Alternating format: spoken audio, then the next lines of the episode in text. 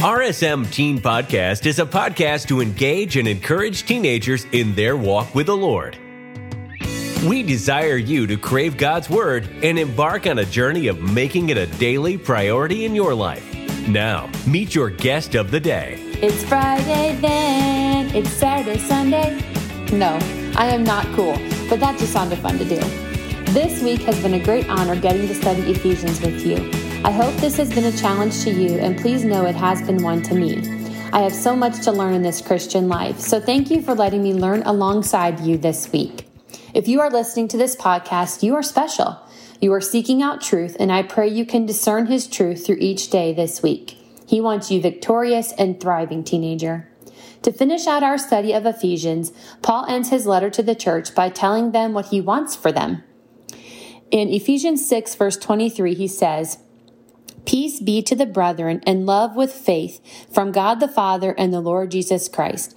Grace be with all them that love our Lord Jesus Christ in sincerity. Amen. He wants them to have peace and love with faith from God and Jesus.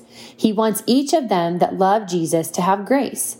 Teenager, I am no Paul, yet I find myself finishing out this week wanting the same things for you peace, love, grace. Together this week, we learned that our identity is not built in anything or person outside of Jesus Christ. In Him, you are chosen, accepted, loved, empowered, rooted, grounded, and sealed. We learned that who we surround ourselves with matter. And most importantly, we learned we are strong and can fight back against Satan and his lies. Teenager, you are our future. You have gifts and talents that most of us as adults could only dream of. I see it every day when I teach. You are honed in and placed in this culture for such a time as this, just like Queen Esther. You are courageous and kind. You are passionate and smart. You are unique and funny. You are talented. You are valued and seen. I stand in awe of your strength and persistence. I may not know you personally, but I know teens just like you, and I know the potential that each teen holds. So I just want to speak that to you. Because of Jesus, I can boldly say those things are true. Walk in them, walk in truth, walk in Him.